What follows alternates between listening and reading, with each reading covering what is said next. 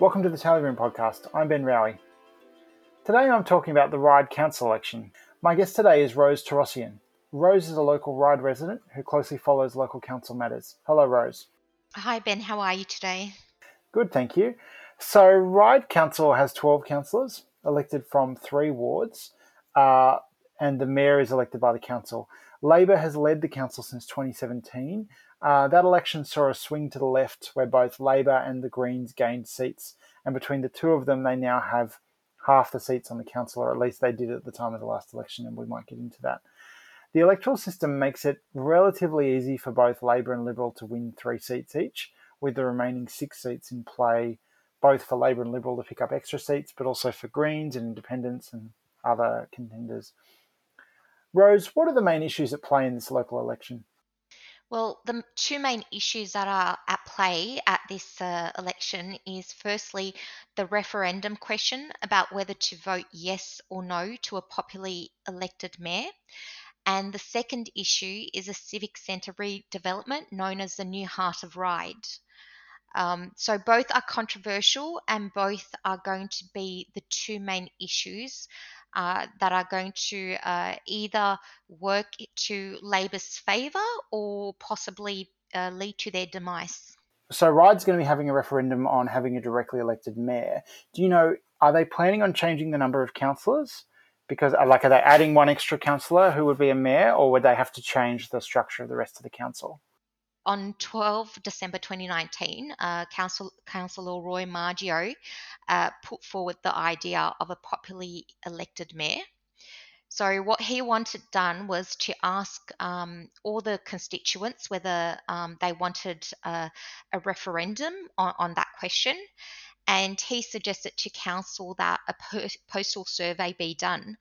And what happened in that meeting was that Mayor uh, Jerome Laxale uh, from the Labor Party actually said, well, why don't we just have a referendum? Like, why don't we just do a referendum? And then uh, the question itself would be resolved. We would have it directly from the mouths of the constituents, whether they do or not. And come uh, the 2024 council election, uh, we'll be able to, you know, if they say yes, we'll be able to then have a popularly elected mayor. So what happened was uh, that was um, uh, put in, in favour of, of uh, Mayor Jerome Laxale. And then uh, 15 of December 2020, they reconvened and they discussed the referendum question regarding the popular election of mayor again.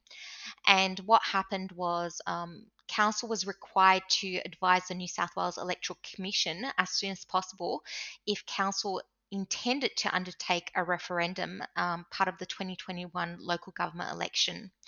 So, for clarity, Council actually reaffirmed its uh, desire to um, have the referendum as part of the local government election.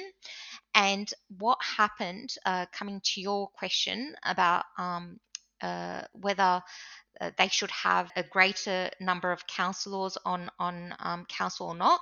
Jordan Lane, Councillor Jordan Lane, actually put that question forward and said, "Well, why can't we ask um, the constituents whether we can have 15 councillors?" And he also wanted to no longer have any wards, and so he wanted that question put forward too. And Jordan Lane's a Liberal councillor, right? He is Jordan Lane's a Liberal councillor, so he he actually had um, two of these questions added, and they uh, voted on it. The mayor uh, Jerome Laxale was not in favour, and there were a considerable number of other councillors who weren't in favour either. Not in favour of of either referendum. Of either of the two questions put forward by uh, Councillor uh, uh, Lane, which was one, not to have any wards, uh, and two, to have 15 councillors on council. So both those decisions were defeated, and so uh, the mayor um, came back to the original question uh, to see whether it would pass, and the original question was. Um, uh, to proceed with the desire to have a referendum asking the constituents whether they wanted to have a popularly elected mayor. And the wording of um, that they put forward actually addresses your question. So it, the question is Do you support a popularly elected mayor where the voters of the city of Ryde elect the mayor for a four year term, thereby adopting a 13 councillor model, including the mayor? Right. So, so there would be the wards would stay the same. You just add an extra councillor who'd be the mayor. Which, by the way, uh, my last podcast I was recording covered. Um, Wollongong and, and Shoalhaven, and they both have exactly that model. They both have three wards, four councillors plus a mayor.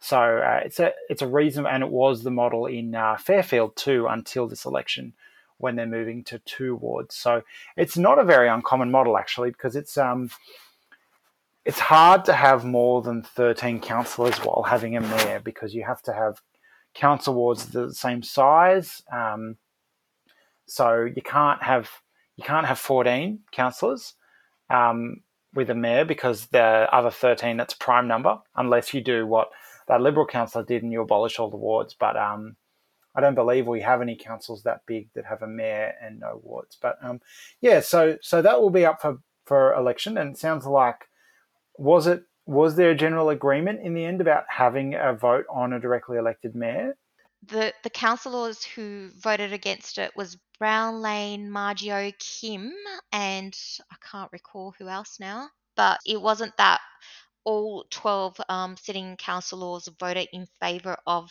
uh, a referendum. Right. So it was mostly the councillors that work with the current mayor who supported the mayoral vote. Mostly, yes. Okay, cool.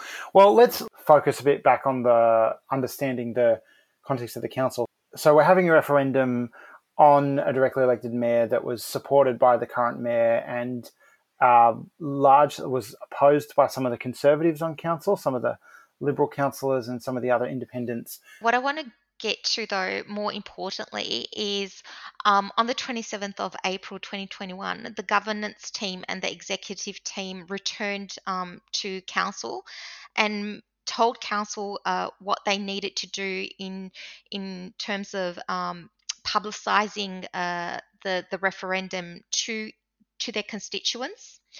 And what has happened is that not one councillor, um, including the mayor, uh, that they have not publicised it. So it hasn't really got a lot of attention. People probably aren't paying a great deal of attention. It's not really clear how much it's going to be a focus of the council election.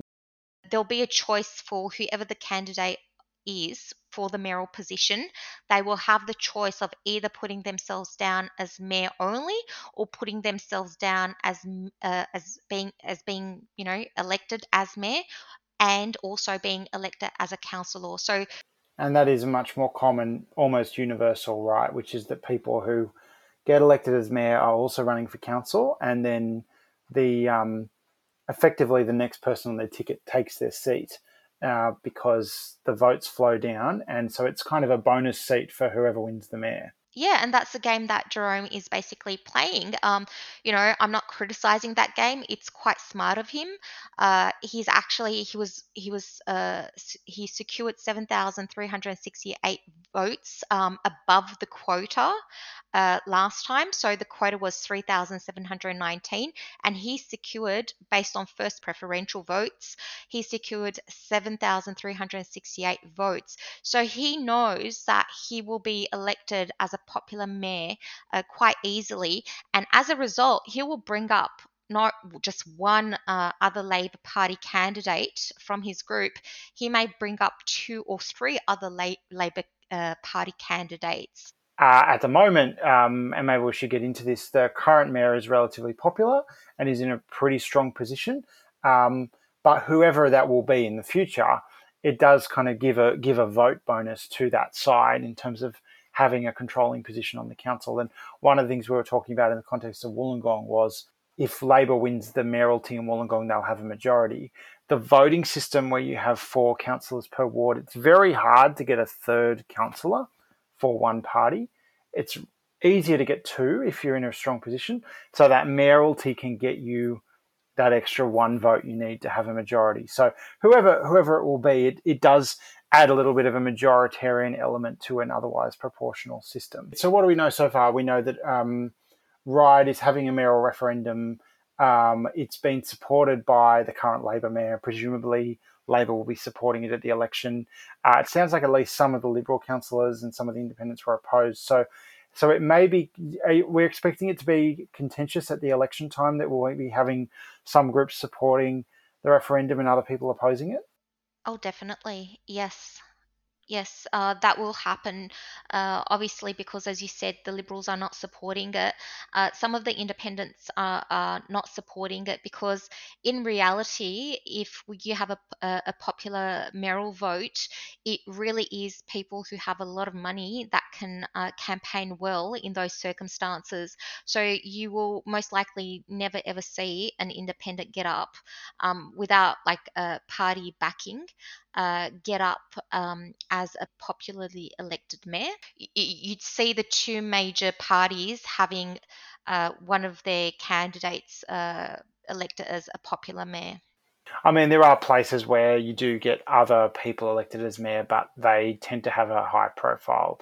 It does definitely change the dynamic. And one of the things that is on my list to analyze before the election happens, it may go up before this podcast is published, is um, looking a little bit more about the dynamics of directly elected mayors, both um, how they affect the proportionality of a council, which is one element um, that may come into effect in Ryde, and it's an issue in places like Wollongong, but also the dynamic when you get a, a mayor elected who doesn't have the support of the council. Um, it does change things. You know, uh, Shoalhaven has a Greens mayor, but um, has a majority of Conservatives on the council you have a, situ- a, similar situation somewhere like Fairfield. Whereas when you have a mayor that's elected by the council, it's much more like a, a parliamentary system, right? Where you um, whoever is the mayor is in that position because they have the support of the council, and it does.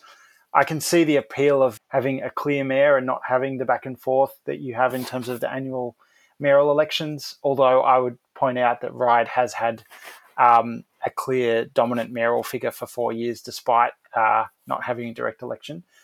But it does mean you're locked into a mayor who may or may not be in a position to effectively lead the council. Exactly. Yep. And also, um, like with with Ryde City Council, they elect a mayor every two years. So if we if the people elect the mayor, it will be for every four years, and it, it will sort of be a situation where uh, they'll take the person on face value, but sadly, if uh, it, it, turns out that the, the, mayor is not such a great uh, guy or girl, there's nothing that the electors can do up until four years later. So it's more, in my opinion, I'm going to vote no because, um, and I'm, I'm, you won't find anyone that's more, more pro democracy than I am. Um, and I've always believed that the votes need to be put in the hands of the um, electors and not in the hands of the politicians, so to speak. But in this circumstance, what worries me is that I, would rather have um, like a, a collaborative uh, decision made by all councillors on council from different parties or um, as independents as to who should be mayor. Um, I feel it's more democratic, even though technically I'm putting my decision, my vote into the hands of all those different uh, participants, you know, councillors. But I think it's uh, the best decision to do so. You've seen that happen on council many times and on Ryde City Council, irrespective of which political party they're from. Um, you will find that sometimes they'll vote for uh, the Liberal Party member will, will vote for the Labor Party member to become mayor. Mayoral elections can work in many different ways, um, but direct elections tend to make them work in a in a much different way. Some councils are very partisan anyway, whoever's on council, but yeah, and there'll be a lot more about that on the blog. Well, let's let's get back to the other issues with Ryde. So you talked a little bit about the issues, but it sounds like your take is you're expecting the kind of there's currently effectively a progressive majority, a Labor-led majority on the council, and you're expecting that to happen again in this election. That there'll be enough Labor, Greens, maybe some Independents that will um, give them a majority? I think the Labor councillors have done extremely uh, well. Um, the, the but as I said, these two issues might be their undoing. Um, so it's just it's a matter of like waiting and seeing what the voters have to say. You know, the Greens have done extremely well. Um, so I I can't place a fault um, in, in terms of like uh, I, I guess you know it, even uh, when uh, Councillor Clifton was in, in the position representing the Greens, uh, there was nothing where you know um, you could say that she she did something that was um, unpopular in, in, terms of her decision. So um, she she represented the Greens well for the time that she was there, and when she went to the Labor Party, she represented them well um, in terms of uh, being a Labor councillor. So at the last election, just to run through the wards a bit, there are three wards. There's a central ward, an east ward, and a west ward, and they're all kind of like north-south strips down the uh, council. Um, and Labor won, uh, well, Labor and Liberal each won a single seat in each ward, and then won a second seat in one ward each. Uh, so in the central ward, the Liberal Party won a second in the West Ward, Labor won a second, and then uh, there were two independents and two Greens. Um, in the West Ward, though, one of the uh, that's one of the wards that's oh, you'd have to say is in play because that's where Labor won their fourth seat in uh, 2017. Um, and it's also where the Greens didn't win a seat. And you were just saying before we went on air, uh, Rose, that um, so Peter Kim was the Labor councillor for that ward. He's now an independent and running as an independent. And um, that ward is a, has a relatively large Korean population. Yes, it does. It has a, a, a very large Korean population. So uh, uh, in Eastwood, uh, you'd find that uh, half of uh, the population there is of Chinese descent, and, and the other half of the population is of Korean uh, descent. And um, you, would find that the the number one candidates in each political party um, tend to have uh, candidates that uh, are from those ethnicities, basically. Labor has been in a position uh, where they have effectively had the support of some Greens and some Independents. Well, Councillor Clifton was a Greens candidate and uh, went over to Labor.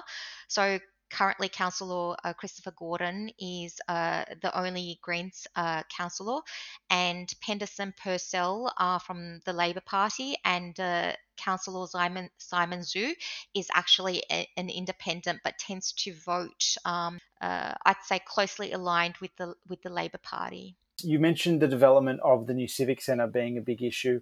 Where does that fall down in terms of the, the different parties and, and where they're going to be standing on that issue in the election?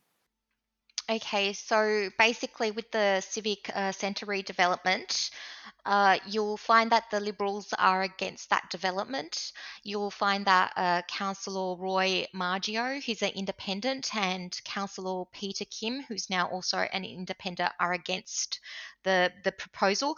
The redevelopment has actually um, gone ahead, but it will cost the constituents a hundred a hundred million dollars, and um, the Liberals are or are claiming that. Uh, the Labor Party has already created uh, sixty million dollar uh, dollars of debt uh, for the Ryde constituents for for the ratepayers, and they basically said that there was nothing wrong with the original council building and that it should have been heritage listed.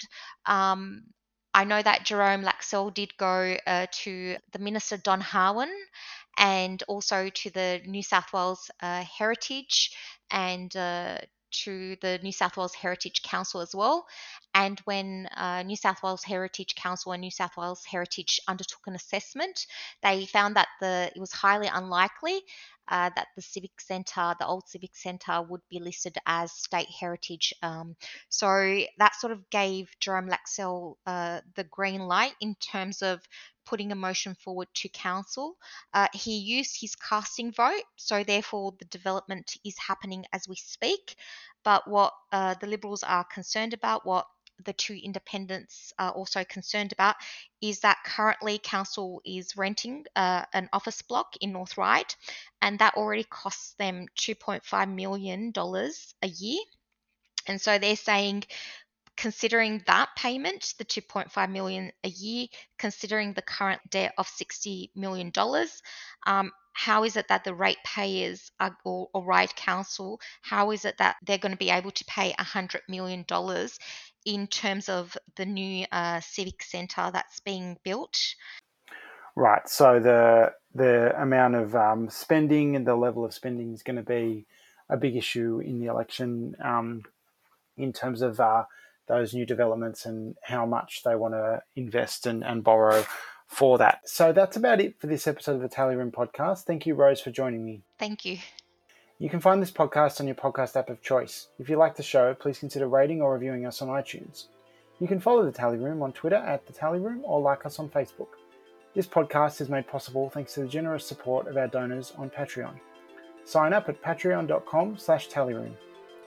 Information about this podcast is available at tallyroom.com.au and you can email questions or feedback to the tallyroom at gmail.com. Thanks to Chris DeBro for writing the music you hear in this episode. Once again, thanks for listening.